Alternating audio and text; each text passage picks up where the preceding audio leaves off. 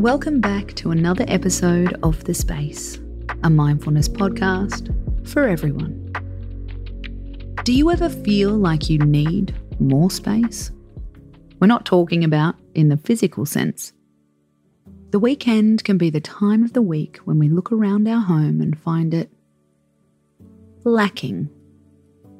If only it was bigger. If only we had an extra bedroom. If only we had a bigger garden.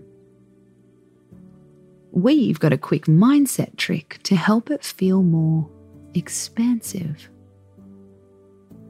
There are actually positive mental health effects of living in a small space, according to the experts. One of the benefits is a small space can be calming and familiar. As a species, we evolve in small spaces.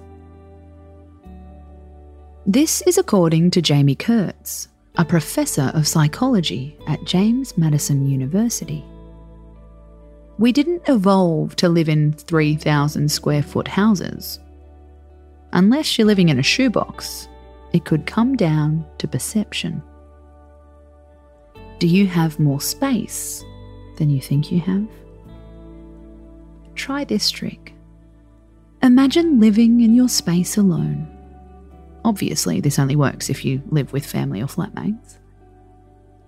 If you lived here alone, would you have enough space? Would it feel calmer or more under control?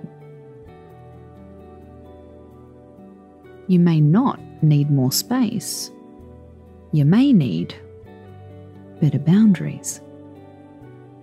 If you had time to reset, recharge, and spend time alone, would you still feel cramped in your space? Or could you enjoy living on top of each other?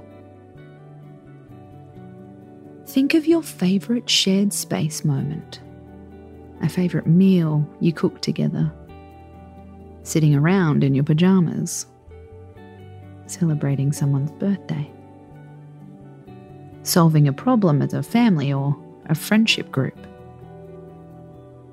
You probably enjoyed these moments more because you paired them with alone time. Instead of complaining you need an extra bedroom, how can you work on your boundaries? I prioritize silence. My bedroom is my sanctuary. I choose when to be loud and when to be quiet. I speak my needs without guilt or embarrassment.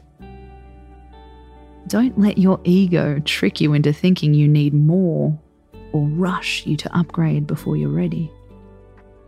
You might look back on this tiny apartment and realize it was the time of your life. Space out.